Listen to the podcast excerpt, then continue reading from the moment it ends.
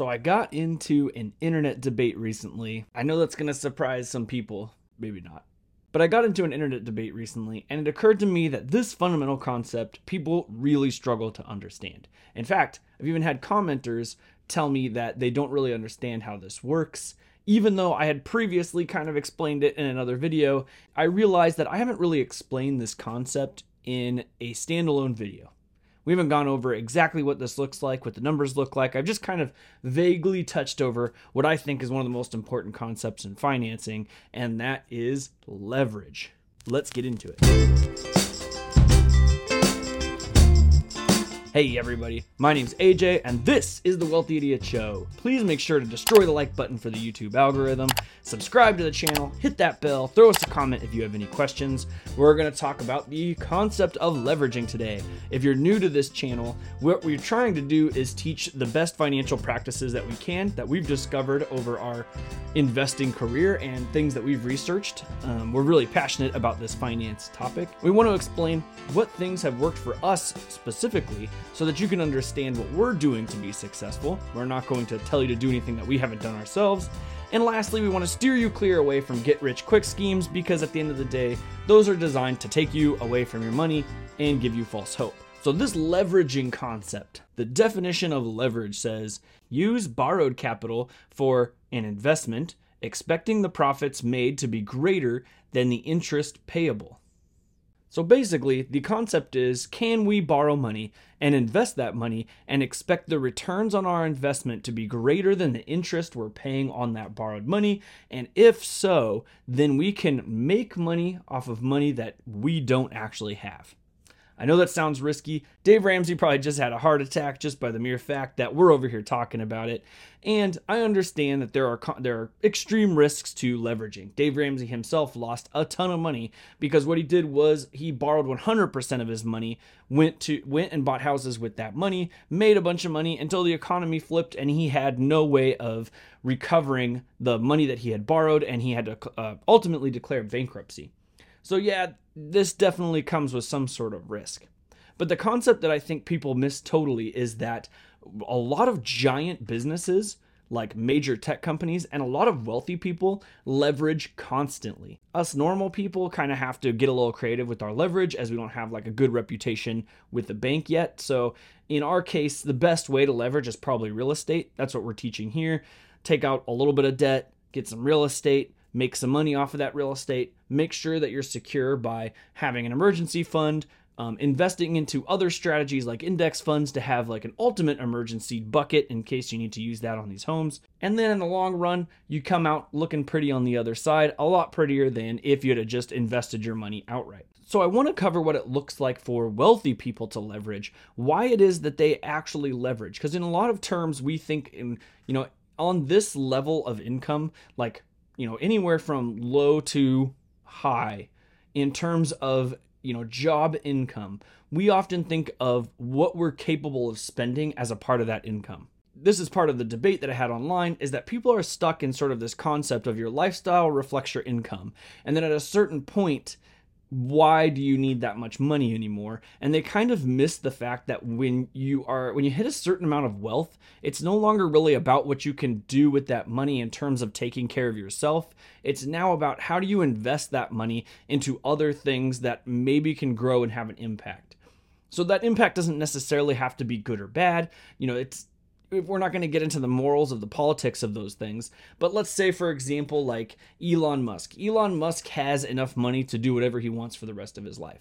So why doesn't he quit working? Well, most of his money is invested. His needs and his wants for his lifestyle are pretty much taken care of. And so all he really cares about now is making cool stuff, and he's very interested in producing things. If you don't like Elon Musk, Jeff Bezos, kind of similar, doing similar stuff, just trying to get into doing things that people haven't done before, like private companies going to outer space. I use both of those examples because those are two different people who have used their money to go to outer space. So it's not really about how do we achieve our lifestyle with our income anymore. When you get to that level, now it's about producing more, creating more value, trying to figure out ways to um, do things that people haven't done before. When you're looking at money in that terms, you're thinking in terms of how to grow consistently. And if you're not really worried about your lifestyle, that is kind of an irrelevant point to that growth. In fact, we even kind of teach that here on a lower scale for people who have normal incomes. If you can invest like crazy and stop thinking about, like, I'm trying to buy this next big thing, those investments will continue to compound over time and continue to grow. And if you just focus on growing those instead of wasting money on things that you don't actually need, you will gain a significant amount of wealth without having to put a lot of effort into it. But one of the biggest reasons that people leverage is that you don't pay taxes on leverage. It is a legit form of tax avoidance that the wealthy regularly use that we know very little about here on the average person plane but I want to kind of show you some numbers so you can get an idea of what I'm talking about, and I'll try to explain them as best I can. I know it's complicated. I encourage you to maybe watch this through a couple of times to get this understanding, but this leverage concept is something that can really propel your thinking in terms of your own finances, but also just generally your understanding of how things work on a grander scale. Okay, so I have here first our first and most basic example. We have a $100 million asset. Let's say, for example, we are so let's say we're Richie Rich. The cartoon turned into a movie with uh, Macaulay, Car- Macaulay Culkin. Macaulay Culkin. Whew, that was tough. Let's say we're starting off with $100 million. We know that if we invest, most investments will have about a 10% return. And if we put that into this year chart down here and we grow our investment by 10% every year, you can see it slowly start to compound until at 30 years we would have $1.7 billion. Now, wouldn't that be nice? I'm sure most of us would appreciate that. If we scroll down a smidge, we could see that this graph here shows that exact same information that's in this chart here. And we could see that as time goes on, it starts to slope up with all of that compounding happening on that $100 million. So we know just by having $100 million that we can turn it into 1.7 billion fairly easily if we just leave it where it's at and we don't touch it. But let's say a deal comes along and we want to get in on this deal. Maybe it's some big thing and we know it might have a return of at least 10, but the upside is even higher than that. And we want to get in on this deal. So this deal is going to cost us $50 million to be a part of. Maybe it's some kind of up and coming company that we want to take part in. So we need to take $50 million out of this asset group and then turn around and spend it on the deal.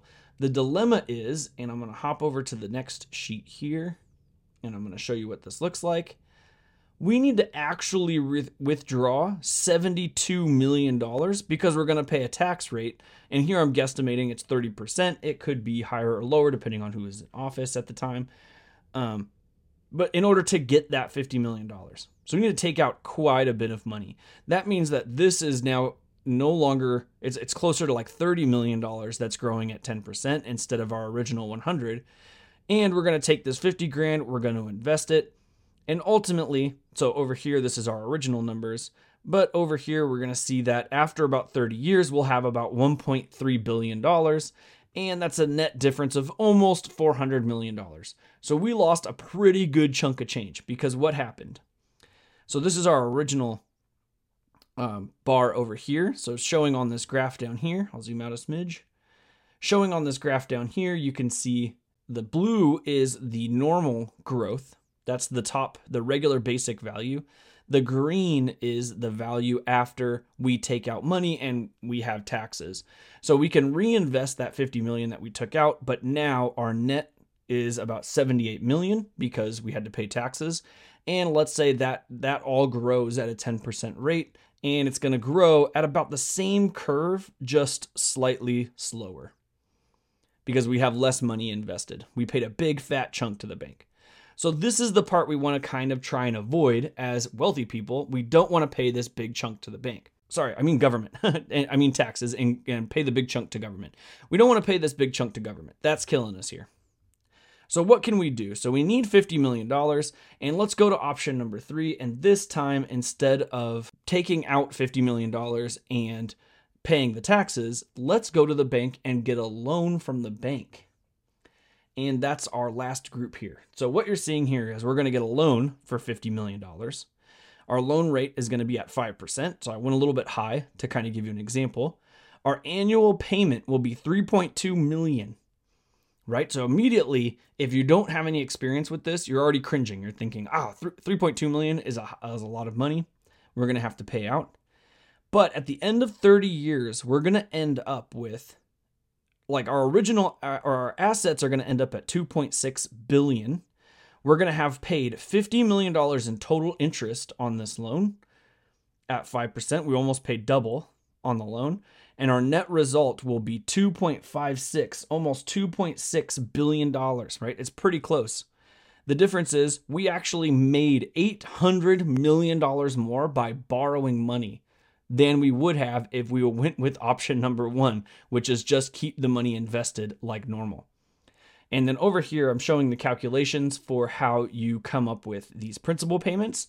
Um, you can screenshot that and you know try to mess with this yourself, but I'll show you what the end results come down to um, down below here. So we have our basic value. So this is the same as our original chart. This is the one with the withdrawal. So this is if we paid taxes where we would end up.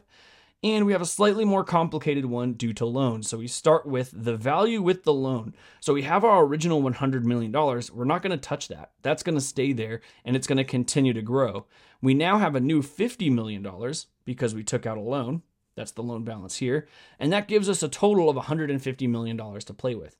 So as we start investing that, we're going to see growth much faster because 150 million is more than 100 million. And then we really only care about the interest payments on the loan because the principal payments will just reduce the amount we owe back to the bank. And yeah, we can't actually get that cash, but that ends up being a net zero. So if on my net worth sheet, if I put my loans against my value, that's how much I have in net worth. And so if I pay this off, I'm just moving cash to the loan and it ends up balancing out. So we really don't care about this amount of money. We only care about the interest paid. And so if we look down here, we can see that our net worth is still 100 million because we have 150 million dollars worth of cash, but we have this loan of 50 million. So our net worth is still 100 but now it's 113 because we were able to invest that 150 million dollars worth of cash. We got a bigger return on our money than we would have with just the 100 and then we only paid 2.5 million in interest leaving us with 113 million dollars. And if you come up here you'll see 110 so we made 3 million dollars in year 1 by taking out a loan and we made significantly more. So this is like 15 plus 13 $28 million more by, by taking out a loan as opposed to um, withdrawing our money and paying taxes. So, if you know the concept of compounding interest, you know that this little amount at the beginning is going to compound to a significant amount towards the end. All right, so let's come down to our graph. So the gray line down here is the line where if we would have taken our money out to, to get involved in this investment and we paid taxes, this is where we would be. This green line is if nothing different occurred. We just left our money where it was and we made some money. This blue line is if we took a 5% loan out and invested that 5% loan. We made a lot more money. In, and if you remember up here, we said it was $800 million more to get this blue line to get much higher. And this is just assuming that all of our returns are at 10%. So if you were to just take this 50 million and put it in a different index fund, or maybe you have a real estate deal that's returning 10% you wanted to get involved in, maybe it's a big real estate deal. This is what the money would actually look like. So I hope that wasn't too confusing. I understand that those are a lot of numbers and I'm showing you a lot of information, but the power of having that much cash compounding against a small loan is pretty significantly impactful over the long run. Now, keep in mind, this is all over the long run. This will have dips, this will go up, and like right now, we're experiencing a dip. That's okay. We're not considering what happens in the short term you know, if, if, in this case, if you really had a $100 million that you were playing with and you were trying to figure stuff out, maybe $1 million worth of that would be in cash, and that would be what you're living off of. Maybe you have some of that money into things that are producing dividend payments, like dividend paying index funds. So you're taking that money and you're living off of that money. So pretend that we don't actually care about this money in terms of living off of we're just trying to increase our net worth number over a long period of time. And we're taking a look at the math and we're realizing look, if we want to take our money out of our investments and put it into something else, that's going to cost us a lot of money. The bank is going to take quite a bit of that. And in some cases, that might not be the case. Like if you were to invest in something and then immediately take it out at the same price or even less, that's considered a loss. But in this case, we're going to pretend that $100 million is like a, a business that we started on our own. And if we were to sell any of that, we would get a huge uh, impact, a huge hit um, by the IRS to take taxes out from us. So it makes a lot more sense for us to go to the bank, take out a loan, and then invest that and pay the loan off over time. And even if we were to take a smidgen of that loan and live off of it, we still wouldn't have to pay taxes on it because you don't pay taxes on loaned money. So loan money comes from the bank, it goes into your bank account, you never pay taxes on that. You've never paid taxes on it when you buy a house, you don't pay taxes on it when you buy a car. You pay taxes on the car itself, but not on the money when it hits your bank account. So this is all tax-free money that's coming in. We're going to turn around and invest that money. We might skim some off the top for ourselves and then we make a huge amount of money over a long period of time as a result of this. So I know, you know, major corporations can get away with this. You know, major rich people, people with like tens of millions and plus of money can get away with this. Um, but for the average person, the easiest way to do this yourself is through real estate investing. So you buy a property, you take out a loan, you buy the property, you rent that property out, and you make sure that the income from the property is more than the mortgage payment that you have. And all the income that you get from that property is tax free. And all the appreciation is tax free as long as you don't sell the property. So you're going to be growing your net worth. You're going to be able to get income like actual cash tax free. You can write off the interest payments on the uh, property itself as a business expense, including most other things on the property, including depreciation. And there's no way the government can take money away from you because you're getting that money lent to you in order to spend on that property. So it's the easiest way for us to leverage. We can make quite a bit of money off of this process. I understand that it's scary, and we've kind of talked about safe ways to do that. So I just described the main reason for us to understand why leveraging is such a big deal. We can use it to our advantage. The other reason to understand why leveraging is such a big deal is that this is how the Federal Reserve slows down the amount of money that's in circulation. If they start raising interest rates to the point where rich people and corporations are starting to look at the loans they're taking out as being more risky, because what if the returns on their investment for that money isn't as high as they had hoped? Like right now, things aren't at 10% because of inflation and the markets have dropped and also interest rates are extremely high.